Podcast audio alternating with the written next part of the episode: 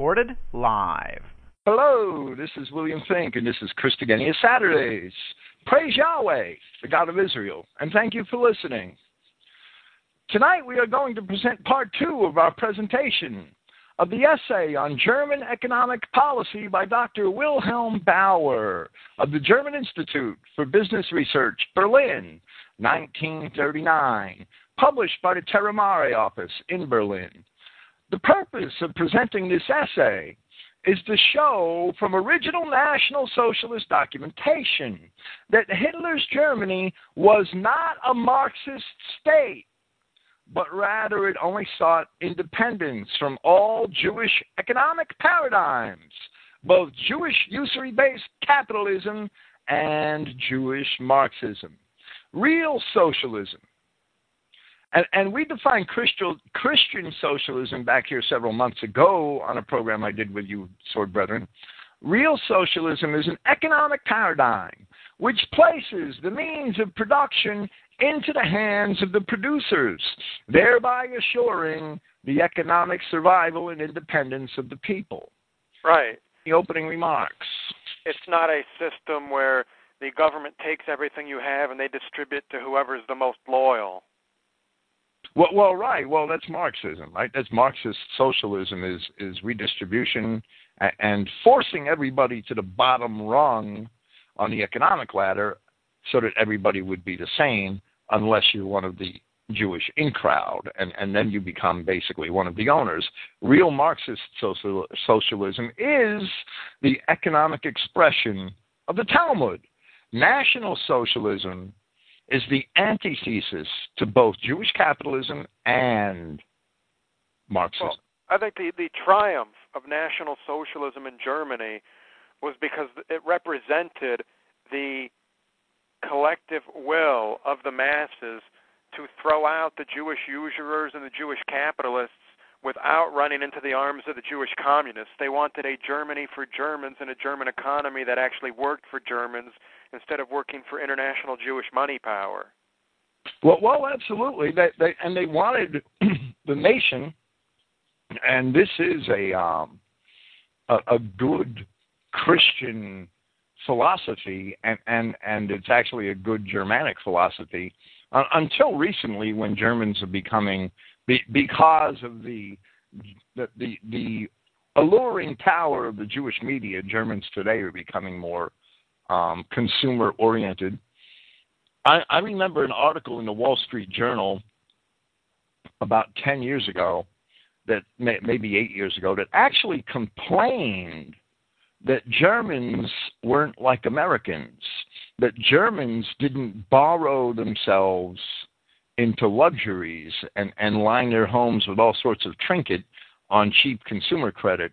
And, and, that's how Americans do it, right? I mean, all Americans have several large screen televisions in their homes and new pickup trucks in their driveways and 18 pairs of jeans and, and $10,000, $20,000, $30,000 rung up on their credit cards. That's the average American family. They live in debt. They work to pay the interest.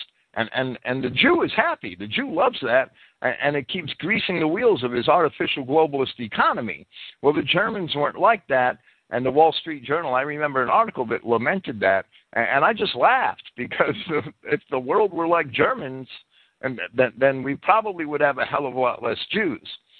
That the um, the the basic premise I'm trying to to assert here is that Adolf Hitler's National Socialist Germany that their economic policy was designed so that Germany as a nation would live within their means and, and not export things that, that, that, that cause the nation to sell off its valuable capital assets in order to pay for, that would cause the nation to surrender its sovereignty to the international, to the Jewish international bankers. Well, you know, even the Austrians, the Austrian economists, the, the Mises Jewish school of thought, the capitalists, they admit well, I, I shouldn't say they admit because it's not an admission of some fact they want to conceal. They attack the Roosevelt administration, FDR, and in the attacks, they point out that the New Deal deepened and prolonged the Depression. It caused a panic and a recession in 1936, and that the Depression technically did not end until 1947, 1948, due to about 18 years of forced savings, people had, you know, there was nothing to buy in the way of consumer goods. And when 15 million men had been drafted into the military for World War II, they were deployed and it wasn't as though they could walk to Sears and Roebuck or order something through the mail, so they just saved up all their army pay, and a lot of them looted an awful lot of stuff from France and Germany when they were there in the war in Europe. Then they came home and they all wanted houses and cars, and there was a big boom. And well, finally, well, the, the, the depression ended. But if if you take away military spending from the war years, the Great Depression was still raging in 41, 42, 43, 44, 45 but unemployment was largely over because they drafted 15 million people and they put tens of millions to work in the factories.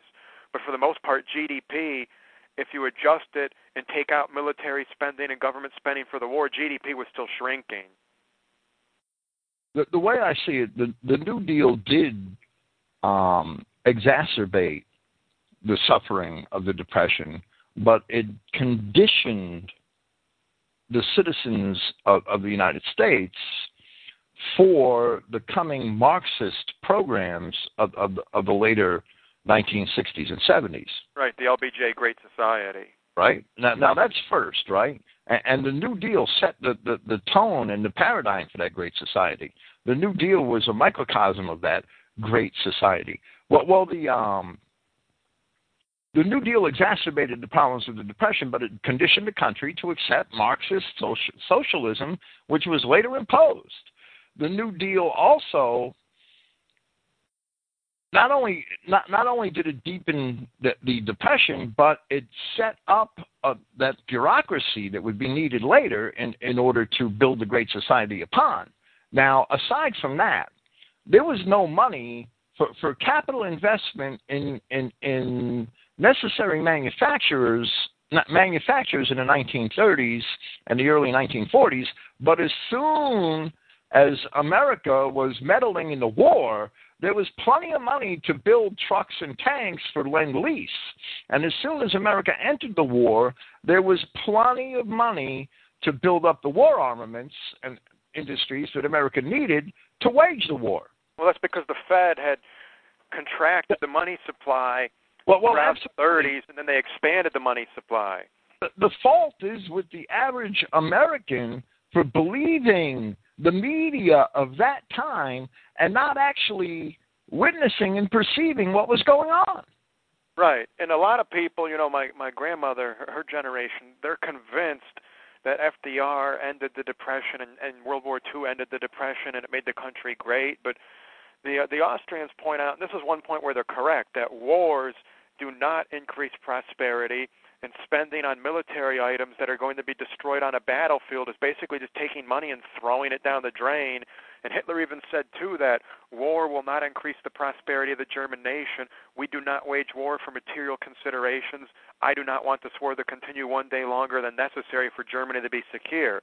And Hitler said that the only people who were profiting from this war were the international bankers and the um, the war profiteers who own the munitions factories. What what really amazes me is the way people swallowed the Jewish media propaganda of the 1930s and didn't recognize National Socialist Germany for what it was, even though they watched it for, for all those weeks during the 1936 Olympics. And and saw this vibrant and and, and um, I, I'd have to call it happy, this vibrant and happy nation in, in the midst of a depression and, and the misery of things like the Dust Bowl and, and, and the economic stagnation that was occurring in the rest of the West. It, right. It's a, a, total disconnect. It's totally cognitively dissonant. I, I, I don't get it. Roosevelt took advantage. Uh, I guess I would have had. Hmm? I guess I would have had to live through it, but I didn't have that opportunity.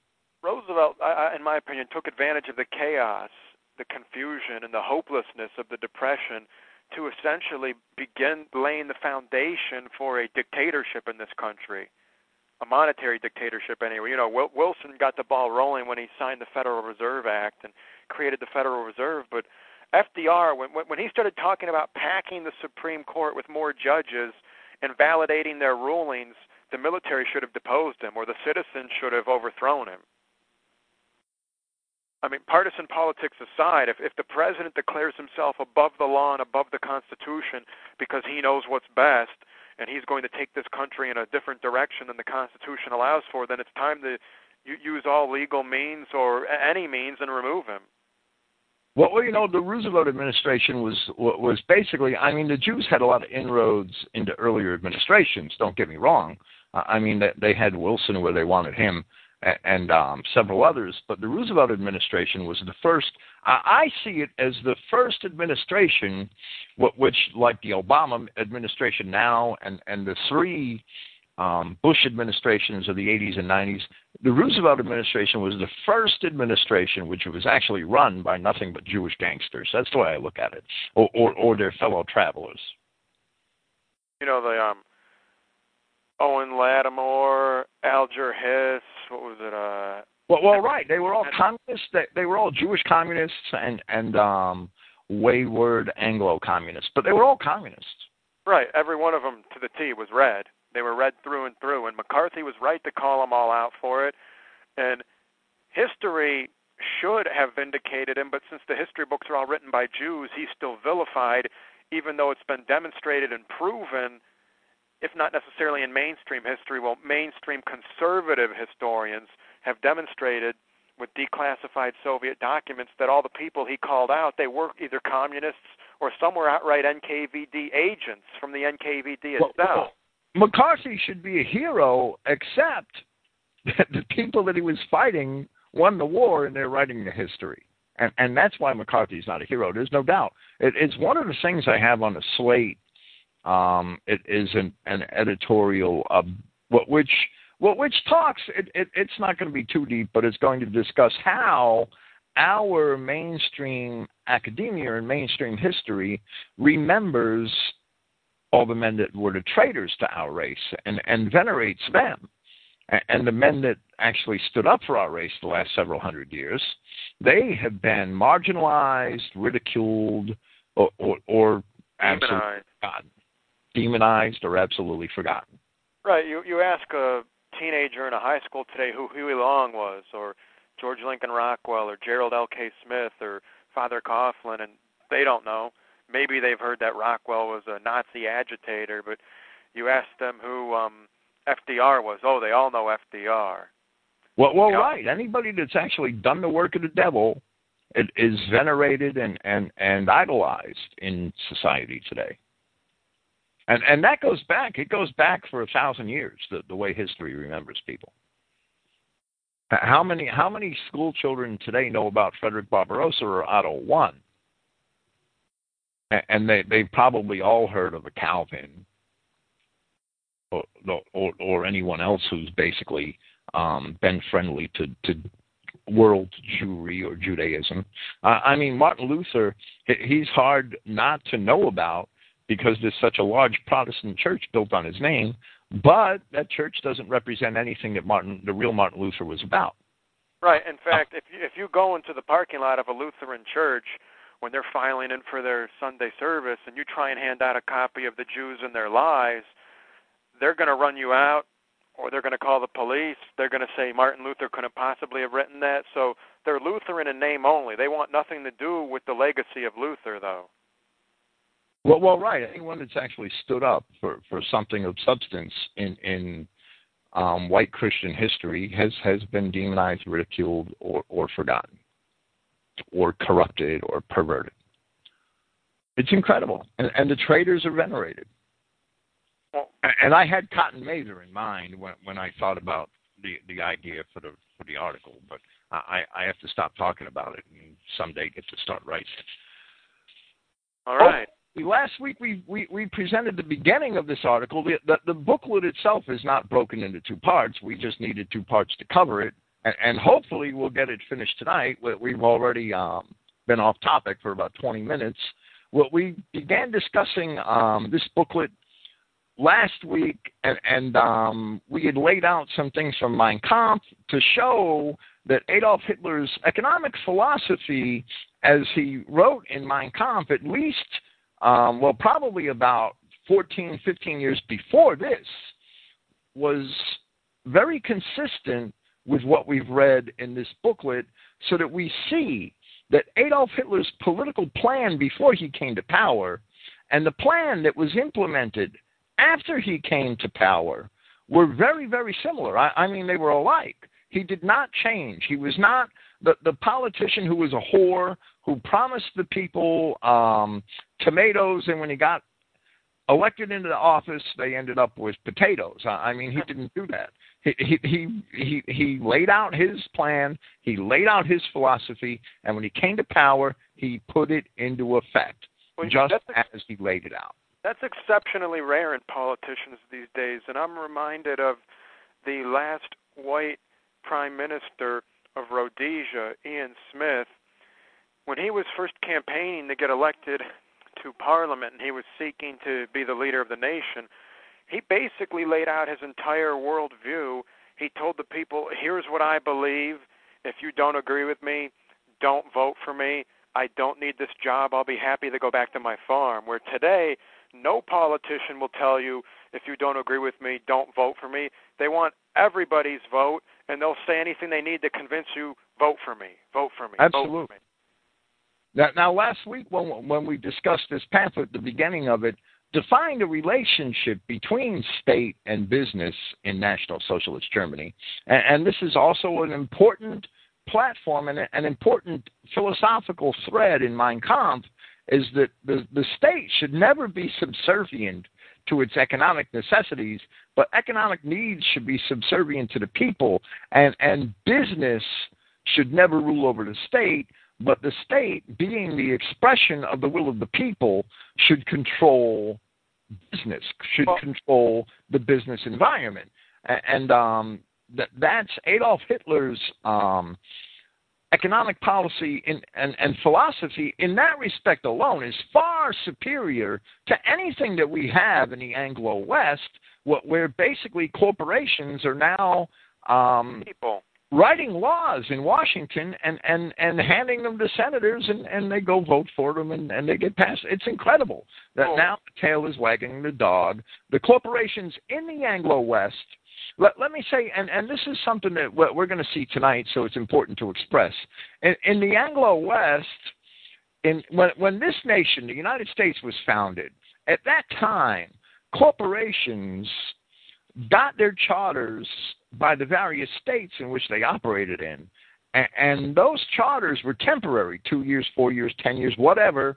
And the legislatures of those various states, they had to approve a charter before the charter was granted and the corporation could function. And when the charter was over, it was at the mercy of the legislature the corporation was at the mercy of the legislature to renew the charter. If the legislature said, well, you know, General Motors, you really haven't done a lot for Michigan, so we're not going to renew your charter, then General Motors would have to dissolve. Right. And no longer operate in Michigan. They'd have to liquidate their assets and shareholders. And perhaps move the, the profits and, and and whatever they got to their capital to another state and, and function there, but they couldn't operate. So if I'm the owner and main and main operator, I'm the president of the Carolina Tobacco Company, and I have a 10-year charter. And during those 10 years, I've spent the time importing, you know, a huge amount of Negro slave labor, and now the public is concerned that they're outnumbered six to one by Negro slaves, and people don't approve of that, and they'd rather that I employ white men. And I say, no, we're not going to do that. Well, my charter oh. might very well not get renewed because you're not serving the interests of the state. And, and that was the same that that that that that control of the people over industry in, in their community is anathema to the Jew. And the Jew fought hard and, and, and the money interests fought hard throughout the 19th century in, in, in the in the Anglo West to get that um, that paradigm changed, and they did. They were successful. The, mo- the money powers won out, and today corporations are are, are, are well, well, they pay a lawyer, they go file their papers, and and and they're permanent persons.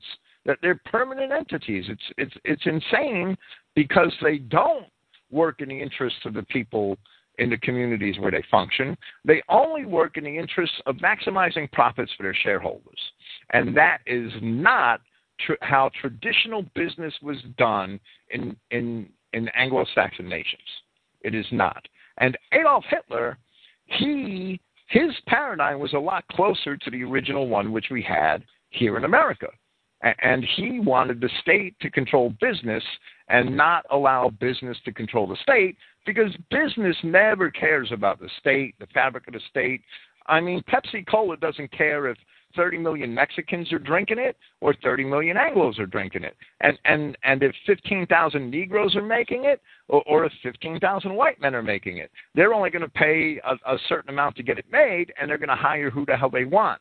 And, and they don't care who they sell it to. In fact, more to the point, many of these companies are openly hostile to the interests of the people in this nation who are descended from the founders of this nation. And by that I mean the companies are waging a thinly veiled war on white people, and sometimes it's not even veiled.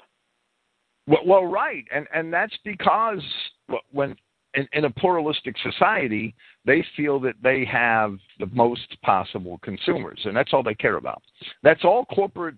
Well, well I, you can't really call it corporate America. It's not corporate America anymore. That's all the corporate world cares about is right. maximizing that and and and and basically um, putting their, their marketing in a blender so that the same marketing works for, for every single market and, and they don't have to, to have all these exorbitant costs in producing um, marketing in, in various languages aimed at various cultures. They only care about um, reaching the most possible consumers at the lowest possible costs they don't care about ethnicity. They don't care about national boundaries. They would prefer that all of, all of that is destroyed, dissolved, broken down, so that their life and their business is easy. It, it's the same thing with with um, and, and it's the purpose of the Uniform Commercial Code. At, at one time, the, the Jew lawyers had to deal with 50 different states with 50 different sets of laws. But those laws are the expression of the will of the people in each state. And, and those states are sovereign. Well, well, they got them all to adopt this UCC in order to make uniform laws for every state, so so that their costs are lower, so that their costs of doing business is lower, and and that's and and that's contrary to the interest of the people in each state. It, it's it's business, international business, global business has really really caused a lot of damage to our race in a lot of ways that we don't even realize it, and and, and that's Adolf Hitler was standing against that. Two things, and then I guess we should probably hop into it unless you have a follow up comment. One, when you see a company, a major company, and their ad says equal employment or equal opportunity employer, that basically just means they're complying with the law and they have to put that in the posting because, well, they have to. But when they go on to put affirmative action employer, that means they're going above and beyond the law, and that basically is their way of saying white men don't even bother applying. So there are many companies in this country that are openly hostile to the people who are maintaining the white civilization in this country.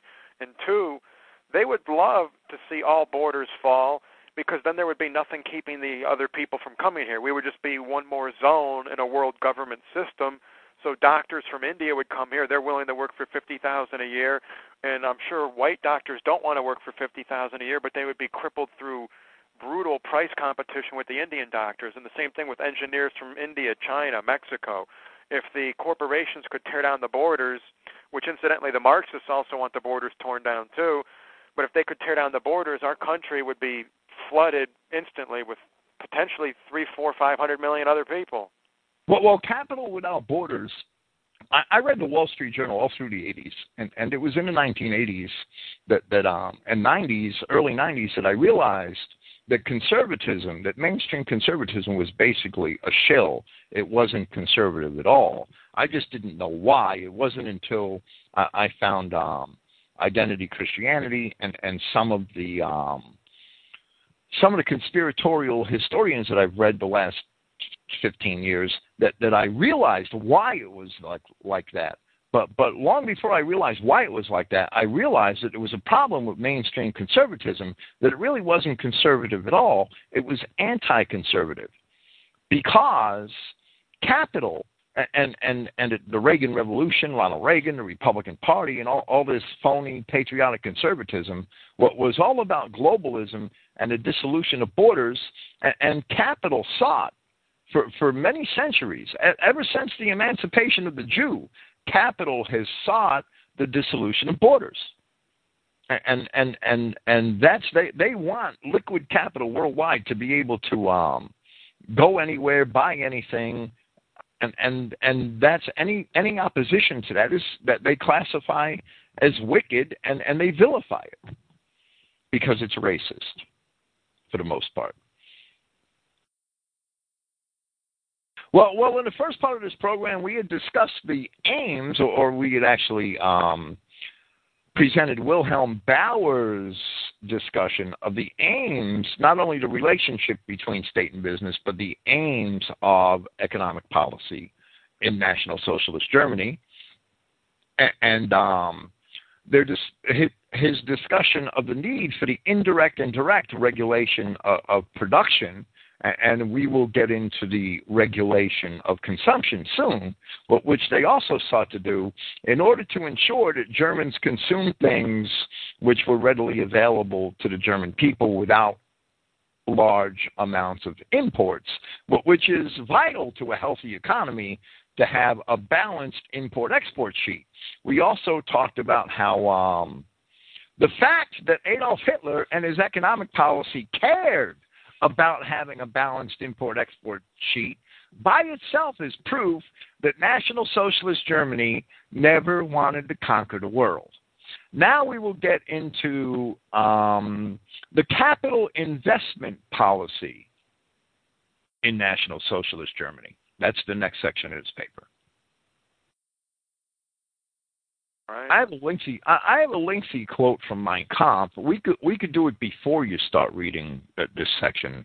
All right, and one final thing on on Mein Kampf, I forget where it was, and, and you may be um, intending to cover it at some point during this program. But Hitler declared, I forget the exact page, but he said that men do not rebel against tyrants; they do not rise up and form a new government simply for business and commercial reasons. That the state that men create is not created simply so corporations can come along and operate in a different climate or a, a, a more lax business environment. That men rise up, they sacrifice, they fight, they endure misery, and they risk their lives and even die for the future of their people, their blood, their race, their children. Well, he he, he did. Say, I remember that. You're paraphrasing rather loosely.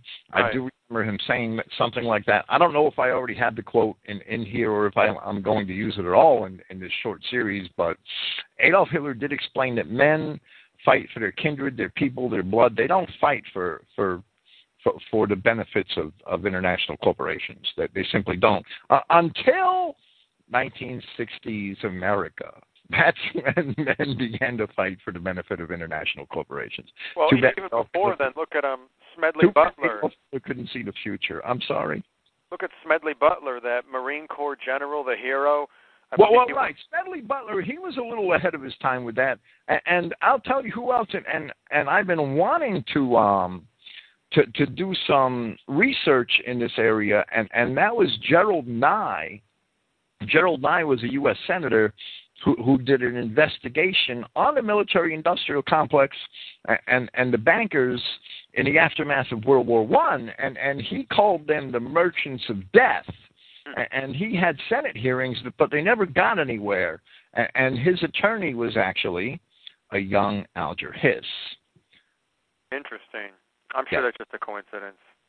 Yes, but his Merchants of Death speech was what was what was famous until the Jews could bury it in in, in the in the memory hole, what which is basically where it is today.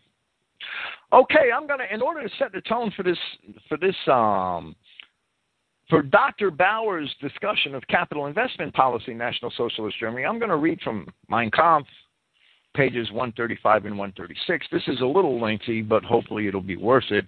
In proportion to the extent that commerce assumed definite control of the state, money became more and more of a god whom all had to serve and bow down to. Tell me that's not America today. Heavenly gods became more and more old fashioned and were laid away in the corners to make room for the worship of Mammon. This is Adolf Hitler.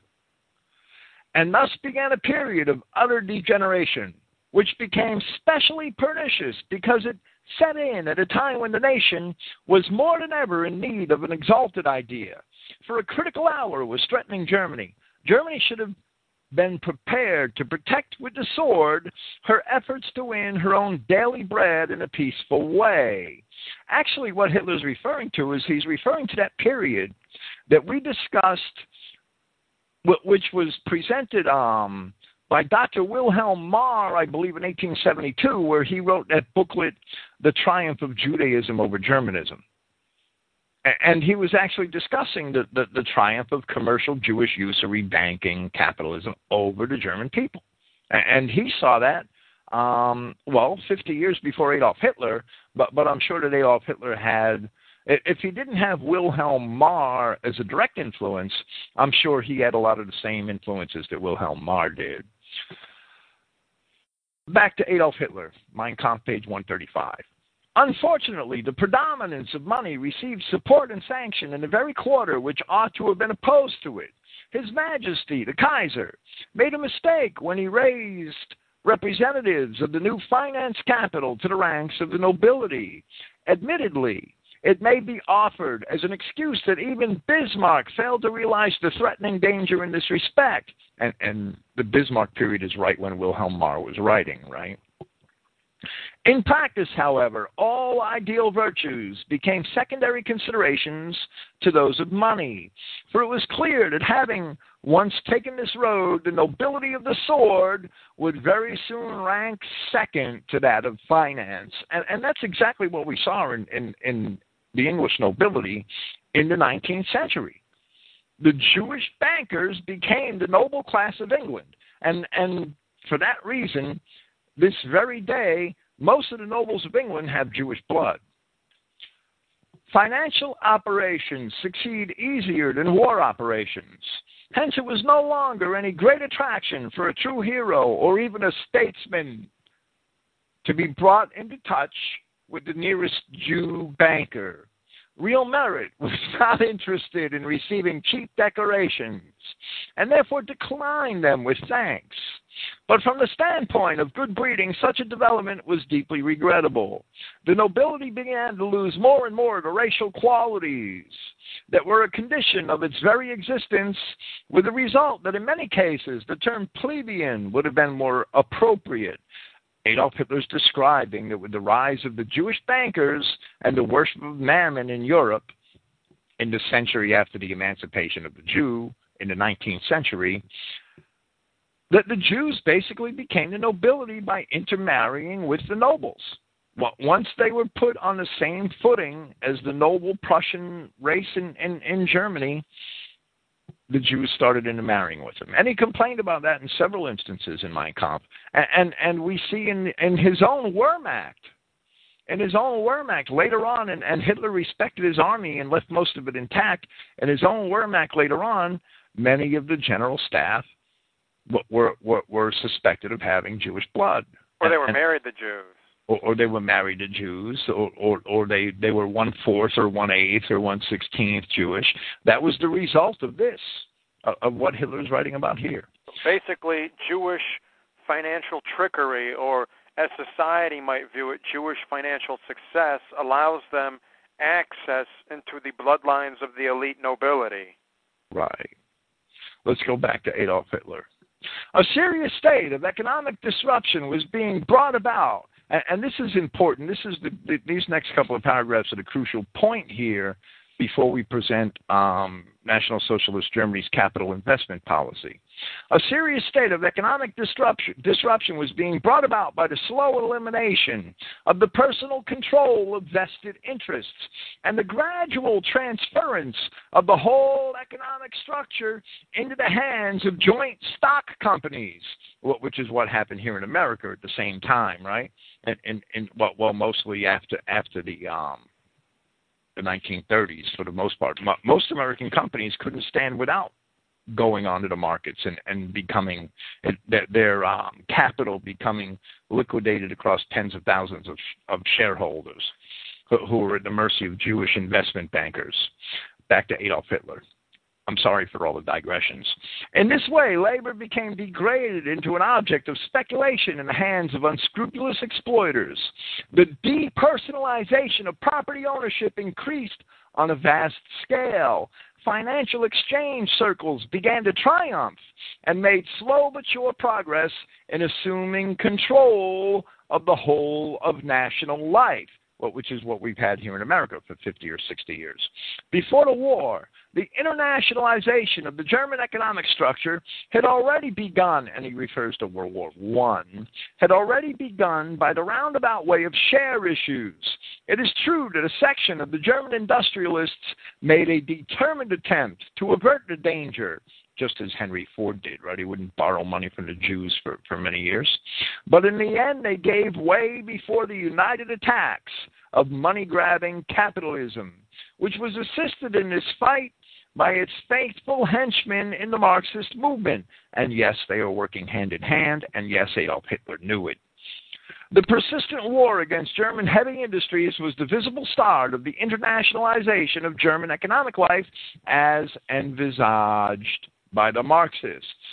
This, however, could only be brought to a successful conclusion by the victory which Marxism was able to gain in the revolution. And he's talking about the November Revolution, right? As I write in, in 1919, as I write these words, success is. You're, you're thinking of the, the, revolution of 1918, the November criminals that betrayed. I do you wrong. That's okay. As I write these words, success is attending the general attack on the German state railways which are now to be turned over to international capitalists. And, and we see that all over America, right? States surrendering um, interstate highways and, and all sorts of infra- infrastructure, water systems, and, and all sorts of natural resources are being surrendered to international capitalists because America has a has a very serious deficiency in its import export balance sheet. And the, the logical outcome of that is that foreigners own, own our nation. It's, it's unavoidable. When you export um, a fifth or a tenth of what you import in goods every year, the only the, the unavoidable con- consequence is that your nation becomes owned by the foreigners who are the beneficiaries of the import export imbalance. Well, breaking it down on a small example, if you have a business and I have a business and I buy $10,000 a month in, in products from your store and you buy a $100,000 a month in products from my store and you're buying on credit, well, basically I own your business. Absolutely. His, Hitler goes on to conclude in, in this section of Mein Kampf As I write these words, success is, an, is attending the general attack on the German state railways, which are now to be turned over to international capitalists. Thus, international social democracy has once again attained one of its main objectives. Adolf Hitler clearly saw that the Jewish stock markets and Jewish Marxism were preparing the way to corner the world into a Jewish New World Order. Today we see the results of it. Adolf Hitler, he saw the beginnings and and and and the the, the um the, the uprising of it, and he saw it 80 years ago. Hitler was clearly pro-capital this this um, pericope in Mein Kampf, and and this it's throughout all of his writing. The the fools that criticize National Socialist and and and, and try to put it in the same class as Marxist socialism, the fools who do that, and they are indeed fools, really don't actually read anything that the National Socialists produced. Hitler was clearly pro capital capital is only the ability of individuals to own the, the means of production, whether that means of production be a carpenter that owns his own hammer, or whether that means of production it is a um, a, man who manufactures pots and pans who owns his own factory and his own equipment. It, it's still capital. At, at one level or another, that's what capital is. It's the property that, that's required in, in order to perform a function. And whether it be a factory or, or, or, a, or a truck, a delivery truck, it doesn't matter. It's capital. Hitler was pro capital. He was all for the private ownership of factories, of tools, of, of anything that business needed to, to function. However, he was anti Jewish capitalism. He, he saw the importance of responsibility of businesses to communities. And individuals who were of German blood in a German community who owned those factories, the, the, those other implements of capital that, that were needed for business to function, those people would be re- more a, a lot more quickly responsible to Germany and German interests than 10,000 foreign stockholders. 10,000 foreign stockholders are not going to function in a way that's beneficial to the German people. And German business should function in a way that's, that, that assists and, and, and helps to perpetuate the German people. That's the way business business is a tool of the people. It's the people aren't supposed to be a tool of business. Bill, even if the foreign stockholders wanted to function in a way that helped Germany, how could they? They're not there on the ground. They don't know the conditions in the community. They don't know what the people need or want. They don't know anything about Germany. So even if they had the best intentions, they still can't achieve anything. Well, well, that's that that's absolutely the, the, the problem with international capital. That's the problem with Jewish capitalism. The the idea that companies in your community are owned or, or whether it be factories or restaurants it, or any other business, it really doesn't matter, are owned by anonymous people overseas who really don't give one whit about your community, and, and they're just there to make a profit, and, and that business isn't is not a vital functioning part of the community. It's basically just a parasite. Right. And that's how business is conducted in the West today. It, it's all parasitical. I'd like to do a brief reading here from Mein Kampf, followed by a more in depth reading. Page 17. German Austria must be restored to the great German motherland, and not indeed on any grounds of economic calculation whatsoever. No. No. Even if the Union were a matter of economic indifference, and even if it were to be disadvantageous from the economic standpoint, still it ought to take place. People of the same blood should be in the same Reich. The German people will have no right to engage in a colonial policy until they shall have brought all their children together in the one state.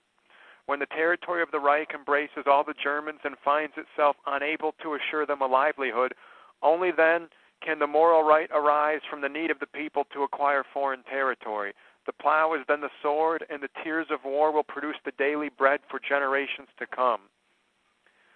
So clearly, Hitler's conceiving of a state that does not exist simply for economic purposes. Foreign policy is not just a tool used to advance some economic agenda. And to continue on, page 126. The triumphant progress of technical science in Germany and the marvelous development of German industries and commerce led us to forget that a powerful state had been necessary, had been the necessary prerequisite of that success. On the contrary, certain circles went even so far as to give vent to the theory that the state owed its, it owed its very existence to these phenomena, that it was, above all, an economic institution and should be constituted in accordance with economic interests. Therefore, it was held the state was dependent on the economic structure. This condition of things was looked upon and glorified as the soundest and most normal arrangement. Now, the truth is that the state in itself has nothing whatsoever to do with any definite economic concept or a definite economic development. It does not arise from a compact made between contracting parties within a certain delimited territory for the purpose of serving economic ends. The state is a community of living beings who have kindred physical and spiritual natures organized for the purpose of assuring the conservation of their own kind and to help towards fulfilling those ends which Providence has assigned to that particular race or racial branch. Therein, and therein alone, lie the purpose and meaning of a state. Economic activity is one of the many auxiliary means which are necessary for the attainment of those aims.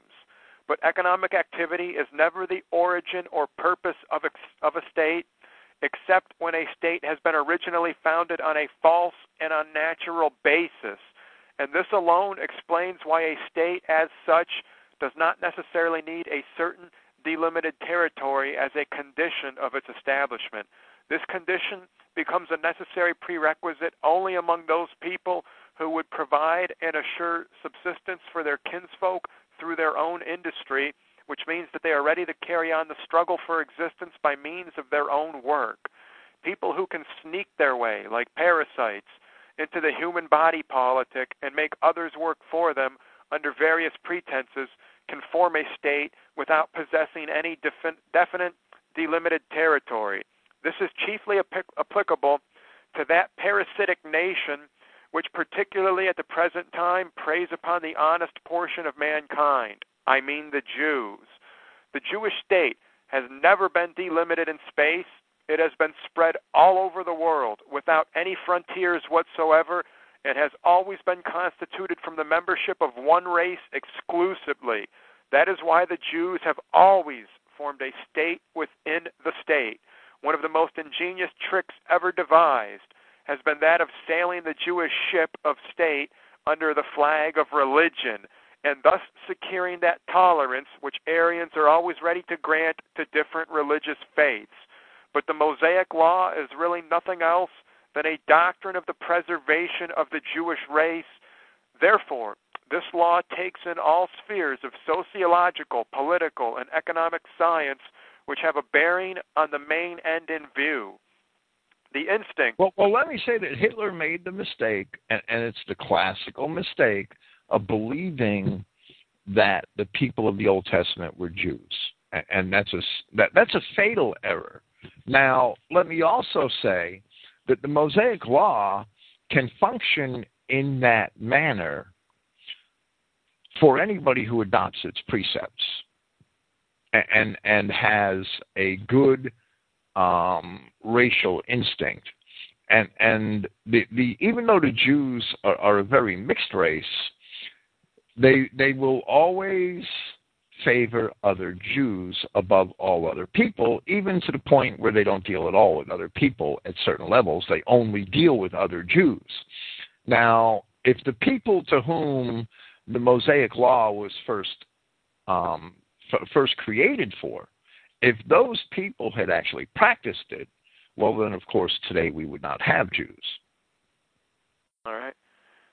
The final paragraph.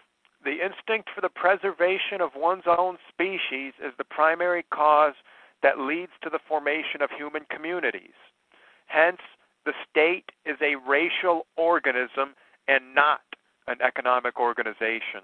The difference between the two is so great as to be incomprehensible to our contemporary so called statesmen. That is why they like to believe that the state may be constituted as an economic structure, whereas the truth is that it has always resulted from the exercise of those qualities which are part of the will to preserve the species and the race. But these qualities always exist and operate through the heroic virtues and have nothing to do with commercial egoism for the conservation of the species always presupposes that the individual is ready to sacrifice himself. Let, let me try to explain a um and, and, and I can't I can't tell you where I got this from. It, it's it's um but when I first read this, and, and I believe I got it from Adolf Hitler from Mein Kampf. I really do. I sincerely do. I might be wrong, but I sincerely do. But but I believe that Adolf Hitler certainly felt this way, and and I think it's he who I learned this from, and, and it's the um, yeah, you know where Adolf Hitler says that the Jew always gets others to work for him. Most non-Jews and, and most of those people in this world who are not savvy investment bankers won't understand how the Jew gets others to work for him. And, and I would like to explain what um, Adolf Hitler thought about um, technical technical development, the, the, the, the, ability to develop intellectual property, and um, and and what that means to a culture, and what happens to it when the Jew gets his hands on it. And, and this is a really important concept to understand because under if we understand this concept, that, then we understand the reasons for the, the, the reasons that run a lot deeper than Wilhelm Bauer has expressed in his booklet. The reasons for Adolf Hitler's um, economic philosophy in relation to race and the German state. let's say that you're a um, you're a scientist, right, or an engineer. Let's say you're an engineer, okay? Now, it took a nation to create an engineer. The nation, a nation, a body of people who live together of, of the same race, that's what a nation really is. A nation created the, the schools and built up over many, many centuries the knowledge necessary to put you through a university for you to become an engineer. The nation created the peaceful climate which is necessary for you to sit in your basement or your garage laboratory and, and, and create things and, and those things are the fruits of your engineering education. You follow me? Right, but it took as, the entire nation to create, even though you're a genius, even though you as an individual could probably be capable of doing many things, you really can't do those things on your own. It took an entire nation of people, many centuries, to build the universities, to build the, the techniques, to develop the knowledge necessary to make you an engineer. well, and- as a qualifier, I just wanted to say that that is true, but we can't bring an alien into this nation and Well, well, no, this is my point, right? Let, follow me through, right? Now, as you're sitting in your garage and, and you're building your widgets that you developed with your engineering expertise, right? We have farmers who, who make your bread and bakers who make your bread. We have we have ranchers and butchers who who, bring you your meat. We have garbage men and, and all sorts of other people in the community that are integral to your to your developing your the fruits of your engineering expertise because if you had to bake your own bread if you had to take out your own trash if you had to raise your own um sheep or cattle to eat or chickens or whatever you wouldn't have time to build your widgets okay? Now a nation can produce a lot of bakers and butchers and ranchers, but it can't produce a whole lot of engineers because not even though the entire nation has the capacity, the, the genetic material to produce engineers, only one in a thousand is actually going to um, have the intelli- the high level of intelligence necessary, along with the, the other characteristics such as diligence and and and um, and, and things like that to be able to become an engineer, okay? But the engineer produced by the nation, the engineer is produced by the nation, okay, and educated by the nation. The nation, therefore, the nation owns just as much as the engineer himself. The nation owns, has a stake in the intellectual property which the engineer produces. That was Adolf Hitler's belief. Now the Jew comes in, the international Jew comes in, and he creates a corporation on paper out of nothing. Abracadabra, boom, we have a corporation. And he creates thousands of shares of stock and, and puts a value on his corporation and creates thousands of shares of stock out of nothing. Out of nothing, out of thin air, boom, and sells them on the promise that he can take your invention, which he doesn't really even own yet, that he could take your invention and and and, and um, make billions of dollars with it. The worship of mammon, right? So the Jew, out of nothing, creates the ability to coax you out of your invention because he's going to give you a few million dollars. And then the Jew takes that damned invention and moves it to China. Boom, it's gone.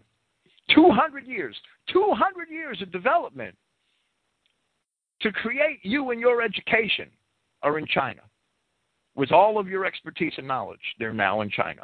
Now, now let's say you were making um, central processing units for giant computers like the the the, the um, Intel Pentium processors or, or whatever. Now, the Chinese, who never put one ounce of effort into the development of that, who could never, in a 10,000 years, who could never create all the things in harmony that had to come together to create that CPU for that computer. Now they have them. because we gave them to them. But Because- they, they, they because never, fell victim to the Jew who can create money from nothing and buy everything of value that we have because we Chi- worship Jewish money. Chinese never even invented batteries. They never harnessed electricity. We just gave everything to them. Now the Jew bought this invention from you. And to hell with the community that had the stake in this invention that, that had all of these centuries of, of um all of these centuries of, of national development as an investment in you, the engineer. The community owns your ass. You shouldn't be able to sell your inventions for, for a few Jewish dollars to the Chinese. Dollars that were created out of thin air, created out of nothing. That's how the Jew gets other people to work for him. And all of our work as a race for the last how many thousands of years we've been developing the society that we've developed? Well, the Jew owns it now because we worshiped his mammon. It's that simple. And, now the Jew has taken this that this knowledge of ours and and given it to all of our enemies, to all of those people who, who for thousands of years wanted to wipe us off the map, and and, and now we're just doormats for the Jew. And Adolf Hitler wanted to prevent that. He wanted to prevent that in Germany. And, and that's a that, that's a um, a major underlying philosophy in Mein Kampf.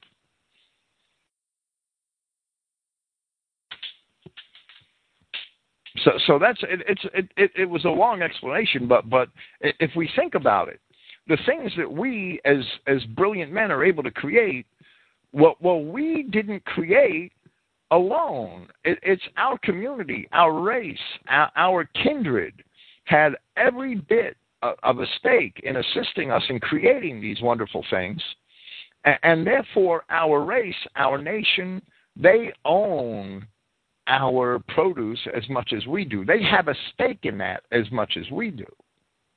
Our intellectual property, the, the wonderful things we're able to, to invent, our kindred, our entire community has a stake in that.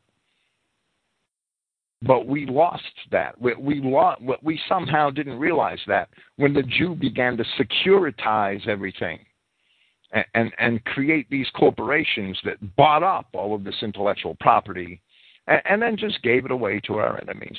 Just gave it to the Chinese. Just gave it to the Africans. Just gave it to whoever. For nothing.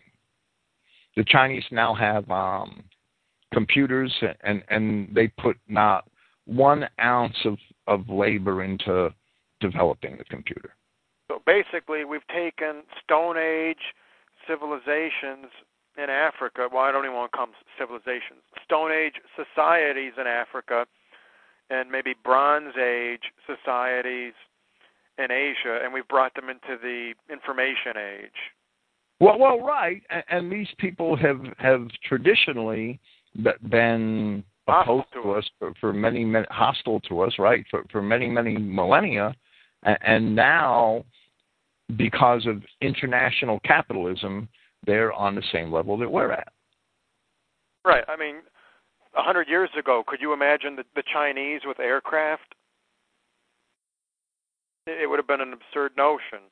But Jewish international capitalism is the vehicle that gave the Chinese aircraft And nuclear weapons and everything.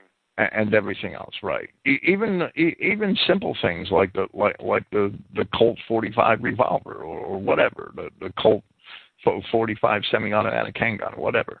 Right. And and now they have all of our machine tools. Right. They have all of our machine tools. That they have all of that knowledge. It, it's we've just taken um, centuries of Anglo-Saxon ingenuity, and through the excuse of international capitalism, what we've surrendered it to all of these other people. Right. And in the true free market and free market enterprise in a national socialist context, you you're welcome to buy a factory that has you know 10,000 workers and hundreds of machine tools and now you get the profits and the proceeds and you get to distribute the dividends as you Well, that's the, the Jew uses capitalism as a tool to get other people to work for him, Right, but and he creates wealth out of nothing so that he can purchase the, the fruits of your nation and, and do them as he desires. What I'm saying, in a free market system, you're free to buy a factory from the factory owner, whoever built the factory, and now you enjoy the profits and he's out of the business. But the Jews have perverted that, and it's no longer an issue where the the new, the new owner is free to enjoy the profits and continue operating the factory. He's going to take the factory and all the machine tools to China, and the Chinese have no part of it. That they didn't invent the machines, they didn't operate the machine tools, they didn't build the factory, they didn't build the civilization and society that supported the development of the machine tools. But now they have all the machine tools because some Jew bought the factory and decided he can move it out of the country, and the community tolerates it. Well, well, right. The community tolerates it, and the community shouldn't because the community has every bit a stake in that factory and in the intellectual property and the knowledge of that factory, the community has a greater stake than the individual that that, that that put the automobile together. Well, basically, uh, to, to break it down into an example everyone can wrap their minds around, let's say you write a book and you want to sell a million copies for $10 each. I buy one copy then I have a million copies printed in China, and I put them on the market for three dollars each because it only cost me twenty cents a book in China. I don't have a right to do that. I have a right to buy one copy from you or ten copies from you and sell them at a yard sale, sell them to local readers at a book club, or to to keep them all and read one myself. I'm buying your book so I can read the book. I don't get the rights to the book, so suddenly I can mass market it and undercut you. You're the only one with rights to the book. And that's what the Jews basically want to do. They want to buy one machine tool then reverse engineer it in China, produce a million of them, and that that's all there is to it. And then we're left holding the bag. Well, well, that's basically what capitalism has done to us. It, it stripped us. It, it stripped us of the value and and the toil that we as a race have put into the things which our society has been able to develop. It stripped us of all of that and and handed it over to people who never did the, the who never went through the, the development necessary in order to be able to create those things for themselves.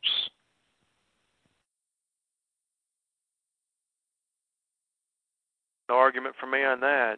That that's that that's the, the greatest evil of capitalism because when a man produces great things, the community which which um, sheltered that man and, and the community which afforded that man the ability to obtain the education necessary to create those things that community has as much a stake in the the, the fruits of that man's labor as the man does and somehow we lost the sense of that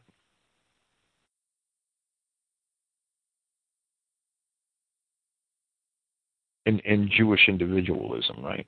Individualism is Jewish. Adolf Hitler was also the the um, his his his um, his social philosophies in Mein Kampf are also um, adverse to Jewish individualism. Individualism has killed us as a race. Well, especially reckless individualism in the face of overwhelming collectivism on the part of the other races. The blacks, the Mexicans, they all operate as collectives. The Jews are a very well organized insular collective, and individualism cannot beat collectivism. If you take out, um, let, let's say the enemy team has, you know, their football teams on the field, they have, what is it, 11 people in a football team, I don't even know, and you say, well, okay, well, I don't need a team, I'm just going to go out there alone. Well, you're going to lose and lose hard. It won't end well and that's basically what we're doing. Every time a, a white guy is in trouble, no, no other white people rush to his aid. But if there's a, a Negro in a fight with a white guy, 20 Negroes can be walking by. They don't know who, who's in the fight. They don't know that Negro from anybody. But they see a black guy fighting a white guy, and they're going to rush in there because it's one of their own. That's true. That's absolutely true. I know that from experience. And white guys have the attitude that it's uh, every white man for himself and that's sad. And with the Negroes too, it could be even you know one's from a Crips, one's from a Blood, but they see a, a rival gang member fighting a white guy, and that gang rivalry goes by the wayside because he's of the same race, and you know blacks help blacks when they're fighting whites or Mexicans. Well, well, absolutely. But we've lost that. We've lost all sense of that, and and it's sad. And, and that's a process that began in the 19th century. Well, well, I, I don't know how far we're going to get into this paper tonight, but would you like to start reading Capital Investment Policy, the next section of Dr. Wilhelm Bauer's paper? Thus, the regulation of capital investment activity really means About two paragraphs short. what's that? You're, you're about two. pa- You're missing the first two paragraphs. It's above the Mein Kampf. Oh, oh my my bad. Sorry. Capital investment policy. Among the large number of methods of directly influencing production, I have to mention first the government orders which predominate in some economic branches. Apart from this, a good deal of direct regulation of production by the government consists of the regulation of capital investment activity. Thus, the regulation of capital investment activity really means a planned direction of capital investment. This was proved especially necessary when work was started on the four year plan. In a certain sense, capital investments were scaled according to urgency. Four year plans, rearmament, and exports are the most important. A number of measures have been introduced in this connection. They may be classified as follows. There are capital investment prohibitions, the purpose of which is to prevent industries whose capacity is sufficient to cover demand from extending their plants. This prevents needless using up of limited capital and material available and avoids overproduction and consequent disturbances of the market. We have such capital investment prohibitions, for example, in the paper industry, in the glass industry, in part of the textile industry, and in part of the chemical industry. And as an aside, I would generally argue against that. If there is any risk of overproduction, you simply export it and then you run a, a you know a, a trade surplus, or you would offset a Oh, oh deficit. right, but, but the Germans were also concerned about using up very limited natural resources for things that possibly may not sell, or, or for things that the nation wouldn't use. Right. So- I, I won't. I won't argue against that. That's a valid concern. In the second place, the regulation of capital investments and production by profits and sales guarantees given by the government. I've already emphasized that National Socialism adheres to the principle of private initiative. However, this does not prevent the state, if it seems necessary, from relieving private business of some of the risks it runs in undertaking certain projects. These profits and sales guarantees given by the state are especially important in the production of staple, fiber, motor spirit, and synthetic rubber. Motor spirit. I'm assuming he means motor fuel or motor oil. Right. It's a bad translation there. The companies engaged in such production in Germany are private firms. Their profits, however, have been guaranteed by the state to a certain extent, since their products are of great importance for the economic policy of the state. In some fields, the state itself has gone into production and has for this purpose made capital investments. The principle that business is to be left as far as possible to private initiative does not mean that the state cannot engage in economic activity in certain fields of production and under certain specific conditions. This is the case, for example, in the field of iron ore production. After the loss of territory in the war, only a small part of Germany's iron ore requirements could be covered by domestic production. In view of the fixed costs and prices prevailing, and under the usual methods of exploitation, only part of Germany's iron ore deposits could be mined with profit. The dependence on imports in the case of such an important field as iron ore had to be eliminated. But the conditions and problems in this type of production were so peculiar and so extensive that the state correctly assumed the initiative itself. The government founded a company, the Hermann Goering Reichswerk, the business of which is the mining of low content iron ores which abound in Germany. Subsidies. One of the oldest and best known methods of state investment, both here and abroad, is the granting State of subsidies. intervention. I'm sorry. State intervention, Oh, state intervention. What did I say? investment. Oh, okay, yes, sorry. State intervention, both here and abroad, is the granting of subsidies by the state. Outside Germany, especially in the United States, subsidies are well known, above all in the shipping industry. Here, too, private business is not in a position itself to operate an economic branch in the way the state considers desirable. The same thing holds in Germany for some spheres of production. For example, certain building projects, such as the building of dwellings for agricultural workers or the erection of settlements for industrial workers, are carried out either directly with the help of contributions from the state or indirectly with the aid of loans granted by the state on extremely favorable terms. Furthermore, the production of non ferrous metals has been supported by state subsidies for many years.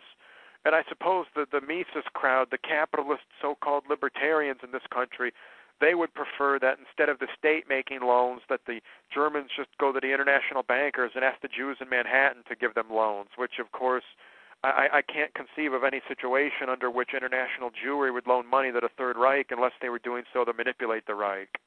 Well, well, right, but in in truth, National Socialist Germany what wanted to um, regulate business and not let business regulate the state, and and and on the other hand, once it was understood that the state was going to regulate business and make sure that business functioned for the benefit of the people of the state, then National Socialist Germany was willing to cooperate with business and, and help make sure that business in Germany was profitable. And, and one of the ways it did that was, was to um, to first make sure that businesses didn't um, flood German markets, and, and and for that reason, production was controlled and, and it was directed to things that the German people needed, and and well, well, whatever the state felt the German people needed. H- however, that they the, the benefit is not allowing markets to be flooded and and, thereby destroying um, not only companies but profitability and jobs and and surplus goods that possibly couldn't be sold abroad and things like that. It, it was a controlled economy, and and, and the, the um, the downside of that is that you might have a better idea than the state at any given point, but still the, the necessarily good side of that is that business was going to operate for the benefit of the people and, and whether business liked it or not. And and that's the way it should be. What we can't let people within a state um, drive the economy into the ground at the expense of, of their of their kindred. It it just can't be allowed to happen, and it happens here all the time. We can't let people in a state take it unnecessary. Well, well take um, cunning advantage of of other people in the same state through an abuse of, of business and capital. So so it, it's you know it's it might be nanny state you know, and, and that's how the Mises crowd would, would actually qual- probably um, disparage it. But the state has um, every bit of a right to make sure that business within the state operates for the benefit of the people, and, and that's something that that um, works well, the way around in, in the Anglo West. Well, what's the alternative? The people exist just to maintain an economy and to work themselves into an early grave, so, so and internationalists the, can pocket all the money. That's the position that America is in today, because they didn't make sure that, that business operated for the benefit of the people, and, and in fact, they were convinced that basically um, international corporations were a good thing, and and that the, the people should should um, conform to the desires of international business, which is what is done in America. And, and the American government subsidizes many industries, but most of those industries are not benefiting the people. In, in fact, many of those industries are killing the people. Look, look at the look at the subsidies that we give in this country to the sugar industry, for instance. Look at the, look at the subsidies we give in this country to to outfits like Archer Daniels Midland but with ethanol and things like that. Also, on one hand, there are massive subsidies to tobacco farmers, yet on the other hand, the government maintains anti-tobacco campaigns. There's all sorts of, of um, ways that the American government caters to business to the detriment of the people. And, and German policy was precisely the opposite of that.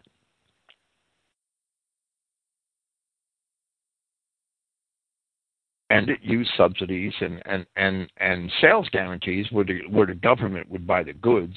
If the government dictated what your company was going to create, the government used because the the government thought that the people needed that that the the, the um, welfare of the nation was was dependent upon having that those goods, then the government would make a guarantee to you so that you, you you would know that you wouldn't lose money, even if you didn't think the manufacture of that was a good idea. So so so there were all sorts of policies in, in National Socialist German economic policy. There were all sorts of policies which assured that the state would would cooperate with business and that businesses businesses that followed the, the controlled the directed economy wouldn't lose money that they would be able to survive and and and be um, sustainable. So it's a two way street. It it wasn't a one way street. It wasn't dictatorial. Where, where the government told business what to do and, and that's the way. To, no, no, it was much more cooperative than that. And the government guaranteed profits, and the government um, had a subsidy program, had subsidy programs to to ensure that businesses would be able to to, to maintain themselves. So it wasn't dictatorial at all or, or totalitarian.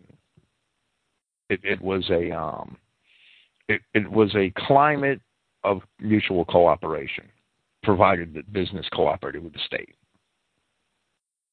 Now, in that book I mentioned, Vampire Economy: Doing Business Under Fascism by Gunter let me see, how do you pronounce this last name here? Gunter Reimann. He talks about the so called destruction of the sanctity of private property, and he maintains that the following conversation took place involving a farm owner. He refers to him as an agrarian friend who spoke with a banker. Quote, I want to invest my liquid funds in a way which is safe, where they can't be touched by the state or the party. In the old days, I always refused to speculate, to buy stocks. Now I would not mind. However, I would like best to buy a farm in southwest Africa. Perhaps my next crop will be a failure, and I will be blamed, accused of sabotage, and replaced in the management of my estate by a party administrator. I want to be prepared for such a contingency and have a place to go should the party decide to take away my property the author then writes The banker was compelled to inform the landowner friend that there was no such way out. The state would not allow him to leave Germany with more than 10 marks. Southwest, Southwest Africa was closed to him. He would have to stay where he was. And I'm assuming the man who calls himself a farmer and has enough money that he wants to invest it buying farms on speculation in other countries. He's not actually out in the field working. He's just a Jewish landlord who has farmer tenants, Germans, doing the actual work. Right. So somehow this guy is putting this forward as evidence that the Germans were persecuting businessmen and they were taking land from farmers. I, I can't think of the name of a single farmer who lost his farm to the Germans. No, no in fact, Adolf Hitler explicitly, in in Mein Kampf, explicitly sought um, had policies which which and, and economic philosophies which sought which sought to protect the property rights of even the largest landholders in Germany. And, and he, he expressed that ex- explicitly in Mein Kampf. That even the largest landholders had, had a right to their property. Right, but somebody who's thinking of buying farms overseas based on speculation, I'm assuming the man has to be a Jew. Right, and and and National Socialism was very much um, very much against. It, it had a great dislike for for speculators, right? And this man goes on the right. At least half the time of a German manufacturer is spent on the problem of how to get scarce raw materials. These cannot be obtained without a certificate from one of the supervisory boards, which distribute the available raw materials, domestic as well as foreign. Usually, a manufacturer needs dozens of different materials. He cannot work without any one of them. For each one, there is a special supervisory board with a different procedure, with all of which the businessman must be familiar. For example, before a builder starts work on a new building or even accepts an order for repairs, he has to make sure that the various supervisory boards will issue permits and certificates. And then he goes on to talk about some labyrinth and a bureaucratic nightmare. And he actually paints a picture claiming what a German auto manufacturer has to do to get 5,000 tires for his cars. And then it begins on June 2nd with an executive in a plant deciding to purchase 5,000 tires. The plant leader of defense industry okays this. He employs a contact man who recommends the trade group leader, the Chamber of Business, the recommendation of Labor Front, party secretary, and then it continues along from June 2nd all the way down to November 8th when 1,000 rubber tires and 4,000 ersatz tires arrive, and the the um, tires arrive approximately five months after the original order, and at a greatly inf- inflated price due to the price commissar increasing the price. I don't think there's any basis in fact for this little diagram that this Jewish author has painted. Well, well, there's no there's no basis in fact. It, it only seeks to disparage German economic policy and, and and to attack German protectionism. Right, right, and and and German protectionism, German trade policy, what was geared so that Germany did not import First, so that Germany didn't import things that it really didn't need to import, but mostly so that Germany didn't import um, raw materials that that weren't that the com- that the country could live without that weren't necessary or or vital to the national economy. Wow. And to their national to, to their national existence. They were there were all sorts of exceptions for things that Germany could not obtain otherwise. And, and we're about to read in, in this booklet German policy on the regulation of raw material consumption. However, the um, the Germans sought to promote innovation in the creation of synthetic materials over a, a loose ex import policy of importing materials from other countries, which would have to be paid for what with debt. You know what I just found out about the author of this book? This book that was recommended to me by a so-called identist, capitalist, libertarian Mises type. I'm about ready to beat him over the head with this book.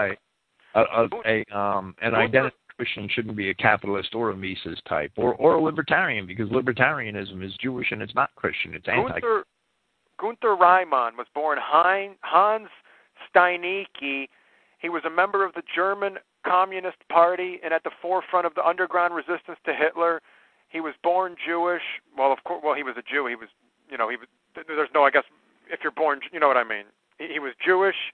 He lived in New York City after fleeing Nazi rule, and he wrote the book Vampire Economy: Doing Business Under Fascism in 1939 claiming that Nazism represented a huge threat to the autonomy of the private sector through overregulation and the threat of confiscation of assets.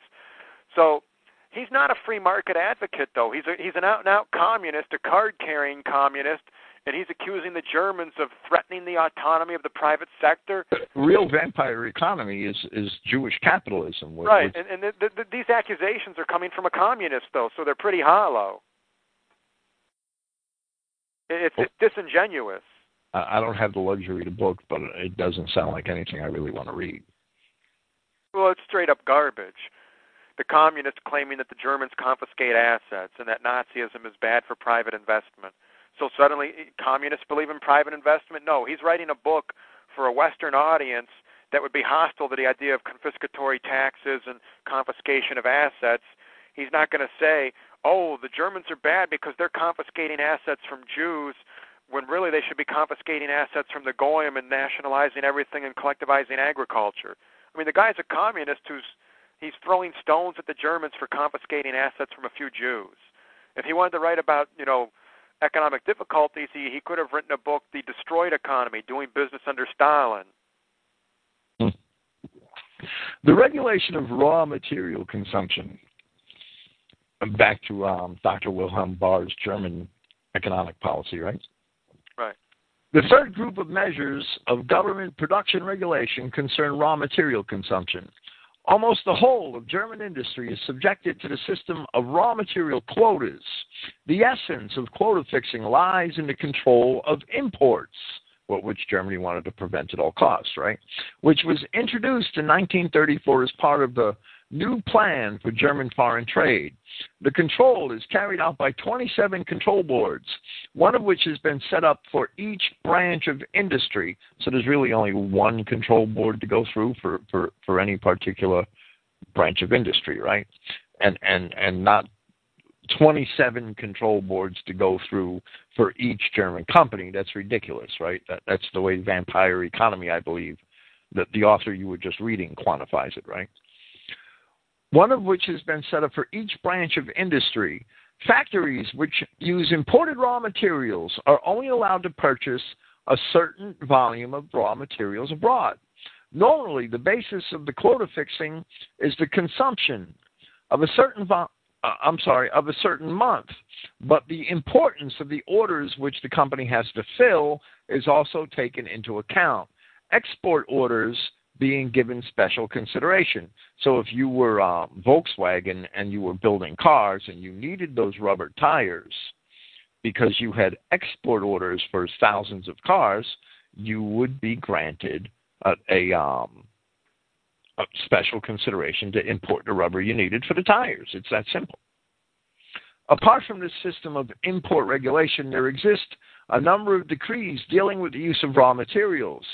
For instance, as a result of the scarcity of wool and cotton, it has been decreed that all wool and cotton cloth manufactured in Germany for the domestic market must contain a certain percentage of staple fiber. Certain products, for example doorknobs, may no longer be made of brass, in private residential buildings, only a certain amount of construction iron may be used. This system of regulation has been carefully worked out and is not too strictly bureaucratic in its application. In many cases, the usual raw materials must be replaced by new synthetic raw materials, which can be produced without any import. The use of these new synthetic raw materials does not mean a lowering of the quality of the finished product. On the contrary, the shortage of raw materials leads to new inventions and improvements, and even brings about, as in the case of Buna, which is synthetic ru- rubber, a technical progress which otherwise would not have occurred. What this is about isn't a restriction of, of um, an undue restriction restriction of manufacturing. What this is really about is is basically um, impelling or, or compelling the country to live within its means. It's very simple. The nation, if the nation was to survive economically in, in a world surrounded by Jewish capitalists, the nation had to live within its means if it wanted to maintain its independence and not surrender its sovereignty to the Jewish capitalists. It's that simple. And the Jew might scoff at that today. Well, well, of course, but but look at where Jewish capitalism has has gotten us in in our own national sovereignty, and and in the maintenance of our racial integrity. Look at where that's gotten us. Well, our nation's in ruins. Absolutely, and all the West is in ruins. So, so uh, um, National Socialist Germany sought to maintain its sovereignty, and, and in order to do that, they could not um, ring up debts with, with, the importation of goods that it didn't necessarily need, or that could it find, or that it could find a way to do without. It's that simple. And Germany thrived for um, long enough that the Jews understood that it had to be destroyed. Well, they can't allow an example to continue existing. Germany was an example, and it stood in stark contrast to the picture the Jews wanted, where you need an FDR with a New Deal or you need a Stalin with an iron grip. National Socialist Germany was going to show the world what was possible when Jewish usury is brought to an end. Absolutely. So it, had, it had to be destroyed soon. Absolutely. There's no doubt. Okay, we're going to end this here. Well, we're going to end this with the regulation of the labor supply, and and um, I really thought this would be a two-part series, but it looks like it's going to be a three-part series, and and that's fine. It might be a four-part series before it's over, right? Thank you for joining me tonight, and and we'll be back next week with um, National Socialist Economic Policy part three. All right. Yahweh bless. Praise Yahweh. Good night.